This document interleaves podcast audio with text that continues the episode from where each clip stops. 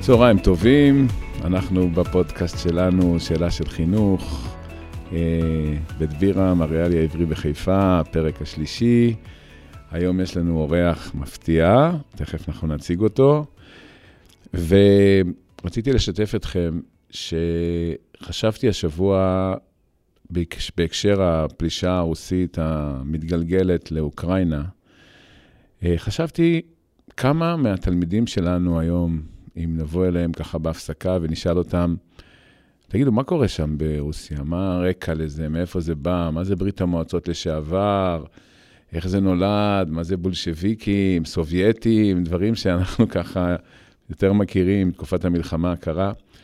סקרן אותי כמה מהתלמידים ידעו להגיד כמה דברים על הדבר הזה, ובהקשר זה גם הזכרתי בשיחה שהייתה לי עם פרופסור יוסי בן ארצי, בוגר בית הספר, לשעבר רקטור אוניברסיטת חיפה, היה גם המורה שלי בחוג ללימודי ארץ ישראל, והוא הגיע לכאן ושוחח עם התלמידים שלנו בפאנל על הסכסוך הישראלי-ערבי, הישראלי-פלסטיני, ובסוף השיחה ככה שוחחנו ואמרנו גם, סיכמנו לעצמנו, שכנראה הנוער פחות יודע ממה שאנחנו חושבים שהוא צריך לדעת, על שורשי הסכסוך, על איך זה התחיל, איך קמה המדינה, מה היו הכוחות, מה היו מערכות היחסים אז בינינו ובין הפלסטינים, וגם בתוך המערך המפלגות הישראלי במקום המדינה, התפיסות האידיאולוגיות.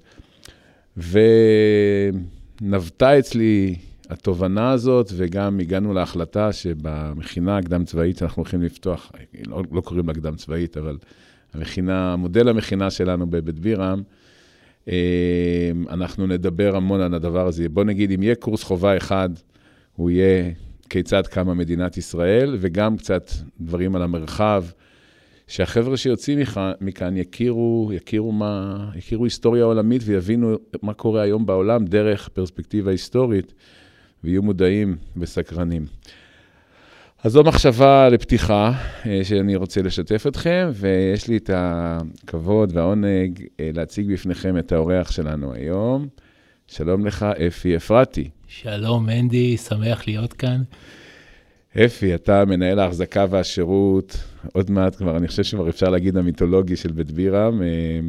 אתה, כמו אומרים בית בירם, זה בערך אפי, וכל הקמפוס הגדול שלנו. אז אפי, כמה מילים על עצמך? טוב, אני נשוי לרביטל, אבא לטופז, שי ותומר, כאשר תומר הוא הקטן בן 10 וטופז בת 23, מנעד... טופז היא, הייתה שירות צבאי, אני זוכר, מעניין. כן, טופז בכלל עם הרבה סיפורים מעניינים, בתור ילדה... ספורטאית, אלופת ישראל באופניים, אחר כך הלכה בכלל הטכניון לקדם צבאי, ורצה להיות מהנדסת. והיא לקחה את הסיפור של האופניים והרחיבה אותם קצת. כן. למשהו רק גדול יותר היום, היא רוכבת על משהו אחר. נכון. מה זה? עכשיו, קודם כל אני אגיד לך דבר אחר, טופז בכלל, היא בנפשה ספורטאית, כרגע היא גם רוכבת אופניים, אבל היא גם שופטת כדורגל.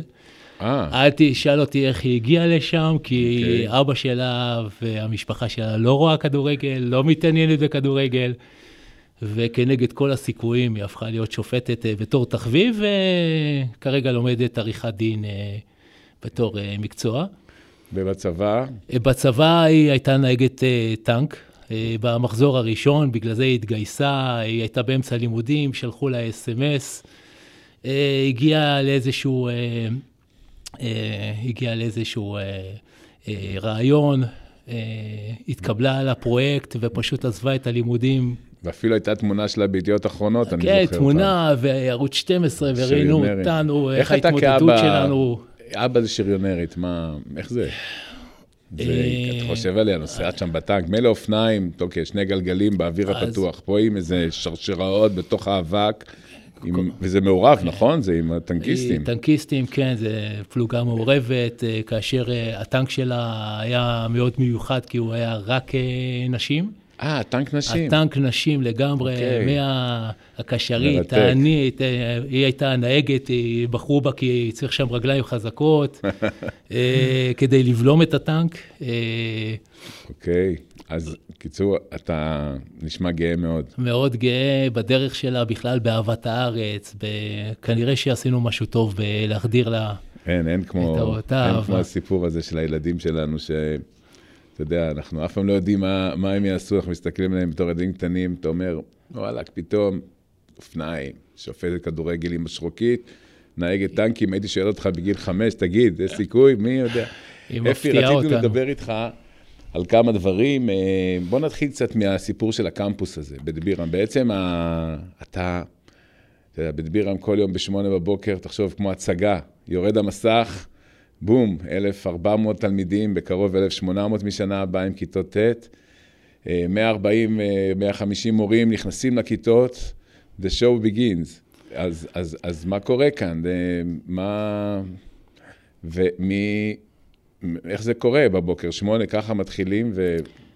היום מתחיל הרבה לפני, היום מתחיל בבוקר בהכנות עצמם, בבדיקת הניקיון, בדיקת כל האמצעים, אתה יודע, בסוף הכל מחובר לפדגוגיה. ומורה שסוגר את הדלת ונכנס ומלמד, צריך שהלוח יהיה נקי, ושלא יהיה קשקושים על השולחן. מתי אתה מגיע כל בוקר? מתי אתה מגיע? אתה והצוות.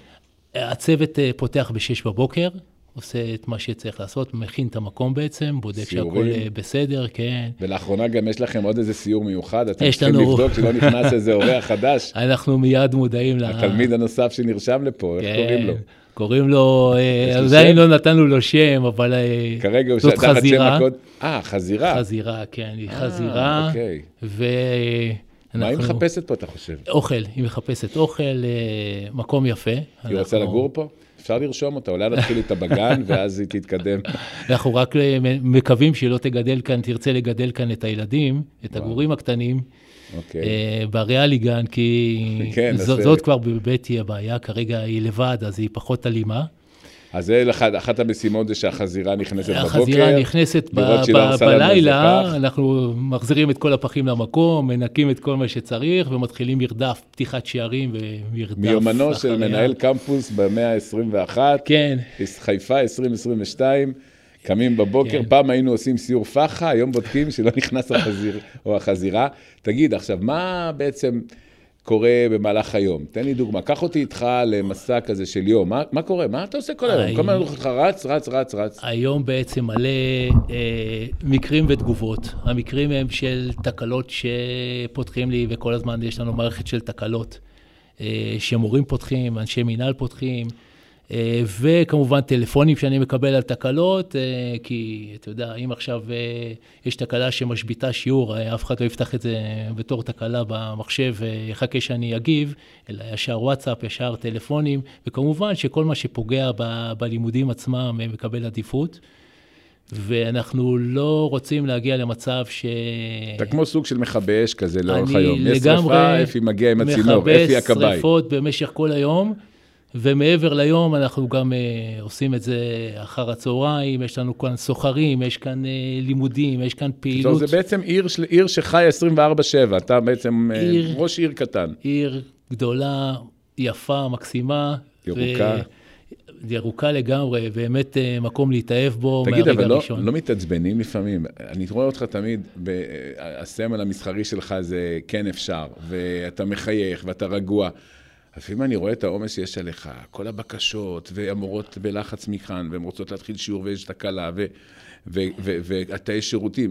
אמרת לי שיש לנו כמה? 130 תאי שירותים. 130 תאי שירותים, שכל אחד בסטטיסטית יכול להסתתם כל בוקר. ממש. ופתאום לחץ, ואיך אתה שומר על ה... מאיפה יש לך את הרוגע הזה שהכל כך מפורסם שלך? שמע, אנחנו נמצאים במקום ירוק, פתוח, נעים מאוד ללמידה, אנחנו בעצם, כשאתה בא לכאן, אתה מרגיש איזושהי שלווה. וזה משפיע עליך? והשלווה הזאת, קודם כל המקום משפיע עליי, אני משפיע על המקום. אני מאוד רוצה כאן הרמוניה. ההרמוניה מאוד חשובה לי, השקט הזה.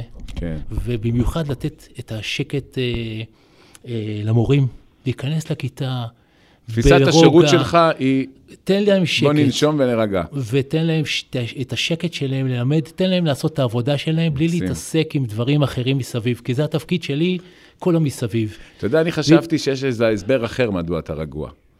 כי אני חושב שאתה קם ב-4 בבוקר, ויכול להיות, מה אתה עושה ב-4 בבוקר? קודם כל, זה נכון שאתה קם ב-4 בבוקר? אני קם ב-4 בבוקר, אני או שוחה, או רוכב, או רץ. אתה השתגעת באמת. בדרך כלל זאת ריצה. בבוקר, בחורף, אתה שוחה? כן, אני... בים? שוחה בים, שוחה בבריכה. תגיד, מה נסגר איתכם כל החבר'ה האלה? מה עובר עליכם? מה קרה? למה? מה זה נותן לך? אני אסכם את זה במילה אחת, זאת התמכרות. זה עושה לנו טוב, זה מרגיע, זה מחליף פסיכולוג. המחשבות, ההחלטות, הכל קורה בספורט. ואז אתה מגיע ככה מפוקס. יוצא מפוקס, יודע מה יש לי היום, יודע מה אני רוצה, מה אני לא רוצה. הדברים הכי חשובים, ההחלטות הכי חשובות קיבלתי בריצה. מועדון, יש כזה דבר, מועדון 5 בבוקר, ספר הזה. אתה מועדון 4 בבוקר. 4 בבוקר, יש לנו קבוצה מאוד גדולה. אתם גם הולכים להתחרות באיזשהו שלב. אנחנו כל הזמן קובעים יעדים, אתה יודע, אנחנו מחפשים גורמי מוטיבציה. קשה לאנשים לקום בבוקר, אנחנו קובעים איזשהו יעד. לקראת משהו. ואז אתה פשוט מצפה. איפה התחרית הפעם האחרונה? פעם האחרונה ישראמן. מה זה, הדבר המטורף הזה שם באילת? כן, באילת. וסיימת את זה, נכון? כן, בדרך כלל אני מסיים. ואז אתם עושים קעקוע כזה, מאחורה על הרגל? כן, עשינו קעקוע. ומדבקה לאוטו יש? מדבקה לאוטו, כמובן. מה זה, זה כאילו הסיפור הזה שצריך איזה הישג, צריך איזה יעד. מה זה הפסיכולוגיה של זה? לצאת ב-5 בבוקר מהבית ולקפוץ לתוך בריכה או לתוך ים, בקור, אתה צריך איזשהו גורם מוטיבציה מאוד חזק. והיעדים האלה, זה בעצם, אתה לא יכול לא לבצע תוכנית אימונים, כאשר יש לך איזשהו יעד כזה גדול, אתה קודם כל לא רוצה להחזיב את עצמך. וזה לא מסוכן לגוף, תגיד? אתה יודע, אתה מביא את הגוף לאקסטרים כזה? אני כרגע בפציעה, אז אני יכול להגיד לך, בברך, אז אני יכול להגיד לך שכן, אנחנו כל הזמן על הקצה, כל הזמן דורשים מאיתנו, מעצמנו יותר, ומביאים, לפעמים מביאים את עצמנו לפציעות. ישראמן, וואו, מרתק. טוב, אל תתקשר אליי ב-4 בבוקר, בסדר? גם אם אני ממש אומר לך בערב, אני רוצה, אני כנראה לא הייתי רציני. אני חושב שצריך לחוות ולנסות ו... טוב, פעם אחת אני מרשה לך. אני אבוא פעם אחת וזהו, בשביל הכבוד. תגיד, אפי, אתה פה בבית ספר, נכון? מעבר להכל. אנחנו, אתה יודע, בסוף כולם אנשי חינוך, אנחנו לא פה... איך שאתה מדבר לתלמידים, איך שהם רואים אותך, איך שהם... מזהים את התגובות שלך, זה מחנך אותם. כל מה שאנחנו עושים זה חינוך. אתה גם רואה הרבה פעמים מקרים, ואתה רואה ילדים, ואתה רואה נוער, מה, אתה, כאילו, אתה בדרך לתקן איזו סתימה בשירותים, אז אם אתה רואה תלמיד, אז כאילו זה לא קשור אליך, או בכלל, איך אתה חושב שזה צריך להיות? התפקיד של איש מנהל והחזקה בתוך בית הספר. אני אפילו לא רואה את זה בתור ערך מוסף, אני רואה את זה כחלק מהתפקיד. אני חי את זה. המקום הזה, ברגע שאתה מרגיש שאתה בבית, אתה מרגיש כאן שייכות. וכל מה שקורה כאן שייך לך, ואתה אחראי עליו, וגם על הילדים. אתה יודע מה? אני לא רואה איזושהי הפרדה. אמרת עכשיו מילה מאוד חשובה, שייכות.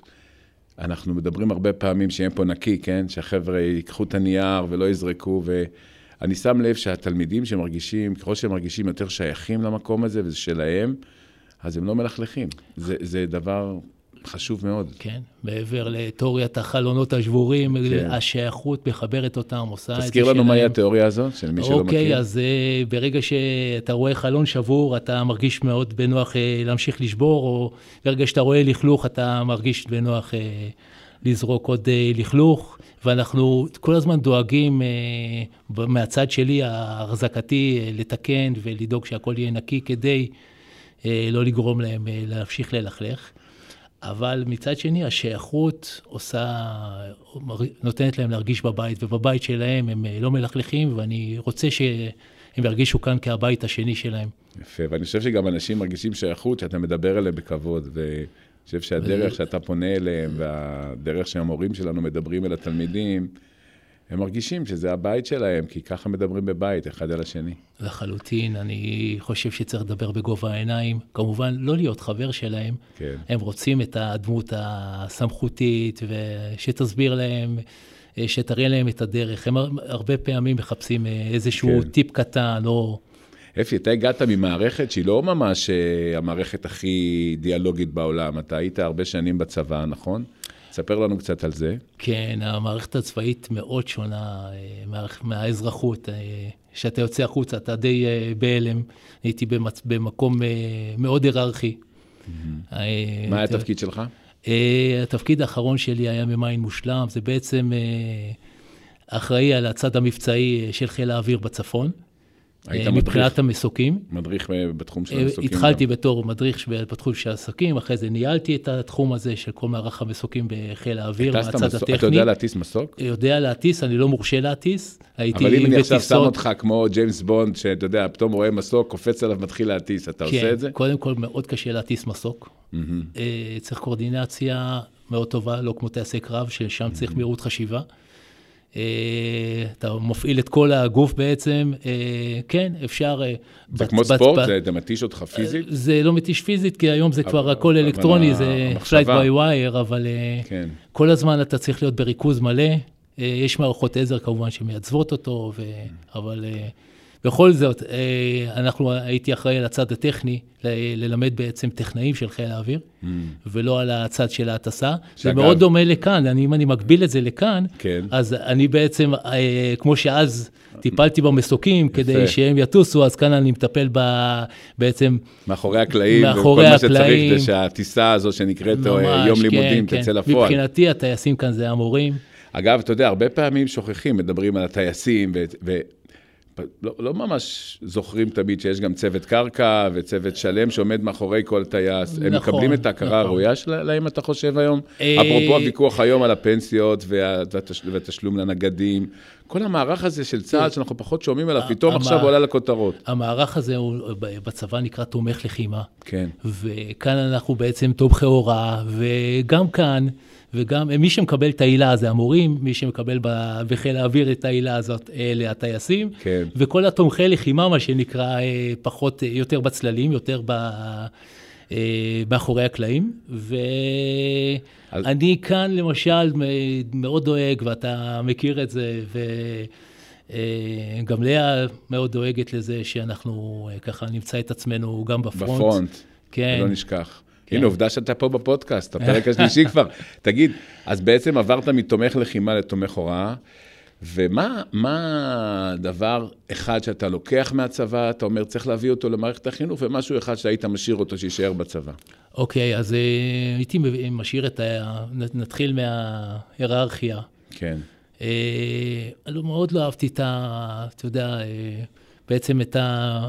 צורת הניהול שם, כי יש לך היררכיה של דרגות, כן. היא מאוד קשה, זה לא משנה כמה אתה מקצועי, בסוף מגיע איזשהו ילד, ואומרים לך, הוא המפקד, וזה בדיוק ככה. אז את ההיררכיה היית משאיר, כן, ולא היית מביא אלינו כן, למערכת החינוך. יש לנו ארגון שטוח, נהדר, אם אני יושב איתך כאן ומדברים בגובה העיניים, והכל בסדר, ולא נכנסתי והצדעתי לך, אז זה נהדר. בואי בואי. ומה היית לוקח אל המערכת שלנו? הייתי לוקח את נושא ניהול הידע והזיכרון הארגוני, שאני חושב שאנחנו קצת חלשים בו, בכלל כל מערכת החינוך חלשה בו, אין לנו איזשהו... מקום, יש לנו אמצעי, אבל אין לנו בעצם זיכרון ארגוני רחב, אנחנו צריכים להשתפר שם. אפי, אנחנו נמצאים ככה כמה, ממש 25, כמה שבועות אחרי שציינו 25 שנה לאסון המסוקים. תאר לעצמי, זה תפס אותך במקום לא פשוט, האירוע הזה, גם בוגר בית הספר שלנו, משה מועלם, בפנימיה הצבאית, נפל שם. מה אתה זוכר מאותו יום קשה?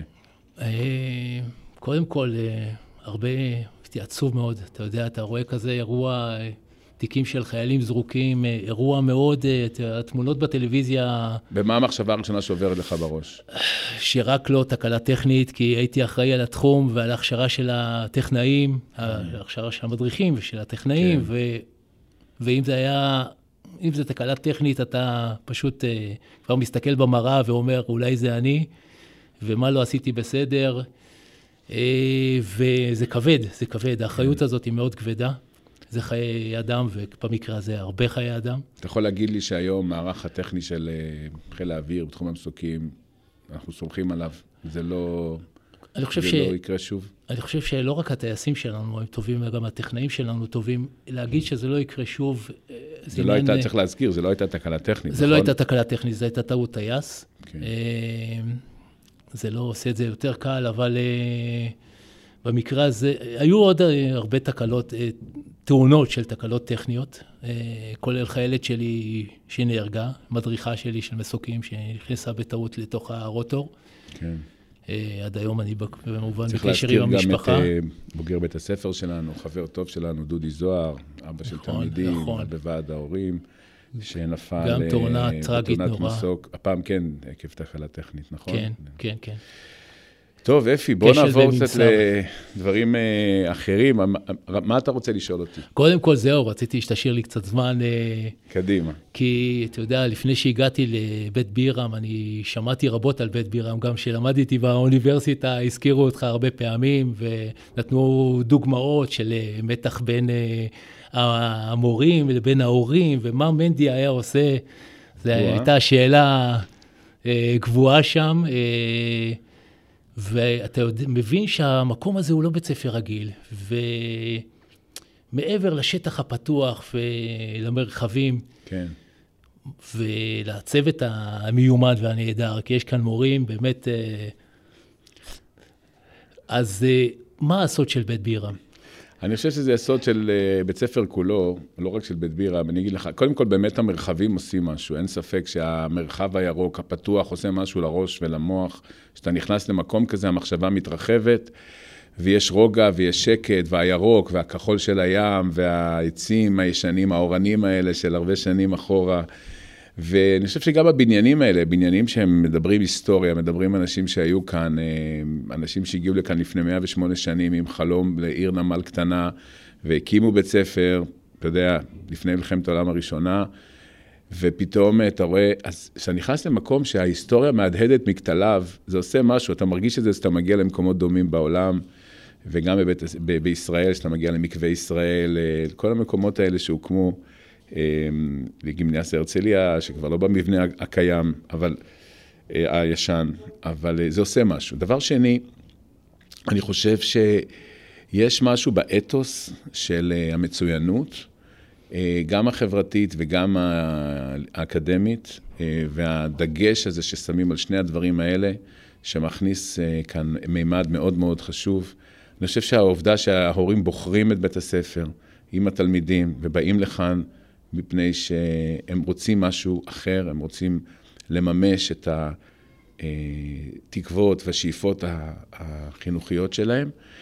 ואני חושב שמעל הכל, בסוף זה סיפור המורים. אתה יודע, אנחנו יכולים לדבר, אתה תבוא בבוקר ב-6 בבוקר, ואני יכול לבוא ולעשות כל מיני דברים במהלך היום, אבל התפקיד המרכזי שלנו כהנהלה, הוא להביא לפה את המורים הטובים ביותר, להמשיך לאמן ולפתח אותם ולטפח אותם, לתת להם חופש, לתת להם יוזמה, אפשרות ליוזמה עצמאית. ובסוף המורים הם אלה שעושים את הספר. בסוף תלמידים זוכרים, הם לא מה זוכרים, אתה יודע, איזה שיעור, מה הם למדו, הם זוכרים איזו חוויה מיוחדת אולי מאיזה מסע, אבל הם לא ישכחו את המורה. הם לא יזכרו מה הם למדו, הם יזכרו מה הם הרגישו. ומה הם הרגישו מאוד תלוי במורים. אני חושב שהגישה של המורים אל התלמידים, מה שנהוג להגיד היום, הפסיכופדגוגיה, ועכשיו מדברים על זה, הסל, Social Emotional Learning. הסיפור הזה של היכולת להעניק לתלמידים תחושה טובה, אפרופו שייכות, והזדהות עם המקום, ולמידה לא צינית, למידה אמיתית, לשמה, משהו שרואים חזק מאוד בעולם הישיבות, כן? אני חושב שהמורים שלנו מצליחים לעשות את זה, וזה סוד המקום. אנשים בסוף זוכרים, את המורים המיוחדים שלהם. זה משהו שהולך איתם לכל החיים, ואני שמח שבוגרים חוזרים לכאן, והם באים להגיד שלום, שזה גם, אגב, משהו שמאוד מאוד מאפיין, ומאוד מראה על המון דברים. יש המון מדדים במערכת החינוך, אתה יודע, אחוז גיוס לצה"ל, שהוא כמובן יפה, ואנחנו מאוד שמחים איתו, וגם, כמובן, לתפקידים משמעותיים, וגם בגרויות, בבגרויות בהצטיינות, והישגים ופרסים. אבל יש רוב הדברים האמיתיים בחינוך, שאתה רוצה לדעת לפיהם מדוע בית ספר הריאלי הוא בית ספר הריאלי, ובית בירם הוא בית בירם, קשור למדדים בלתי נראים, שקשה למדוד אותם. זה העובדה שהתלמידים חוזרים לפה, זה הקשר שהם שומרים עם המורים שלהם, זה השיחות שלהם, התור הבלתי נגמר שיש לשיחות עם מורים, והאהבה שלהם, שהם מסיימים את בית ספר, הם לא רוצים ללכת, אתה יודע. זה הדבר בעיניי הכי הסימן, זה לא נמדד בשום אקלים חינוכי מיטבי במשרד החינוך, כן? אנחנו יודעים את זה, וזה משהו שמאוד משמח אותי. אני חושב שאלה הדברים בעיקר, כמובן תוכניות לימודים מעניינות ועוד דברים אחרים, אבל אין תחליף למורים שלנו. לכן אני נפגש איתם פה, כי אני חושב שאחד הדברים שראינו בקורונה, אמרתי את זה כבר קודם, אני חוזר על זה, שהרופאים, אתה יודע, כולם דיברו עליהם בתקופה הזאת, אבל אני חושב שהגיבורים האמיתיים של התקופה היו המורים והמורות ואנשי המנהל, שהמשיכו להחזיק את בתי הספר, המשיכו לשמור על קשר עם התלמידים, וראינו שבסיוף התקופה הקשר היה אפילו חזק יותר מקום לשיחות שעשו בזמן שכולם היו בבית. אז זה הסוד, אני חושב. אפי, תודה רבה. היה לי ממש מרתק, אתה יודע, גם בשיחות האלה למדתי עליך עוד דברים מעניינים, על שופט כדורגל, לא זכרתי, ועל הדברים הנוספים שאתה עושה, ואני מאחל לך שתמשיך פה, אתה יודע, להעניק מהחיוך המקסים שלך ומהשירותיות הזו, ולהבין שהכל פה ביחד, אי אפשר, אין פדגוגיה בלי מינהל, ואין מינהל בלי פדגוגיה. כולנו רקמה אנושית אחת חיה. אז תודה רבה לך. תודה, מנדי. תודה. זו הייתה שאלה של חינוך, הפרק השלישי. תודה רבה לכם, תודה על ההאזנה, וניפגש בשבוע הבא. להשתמע.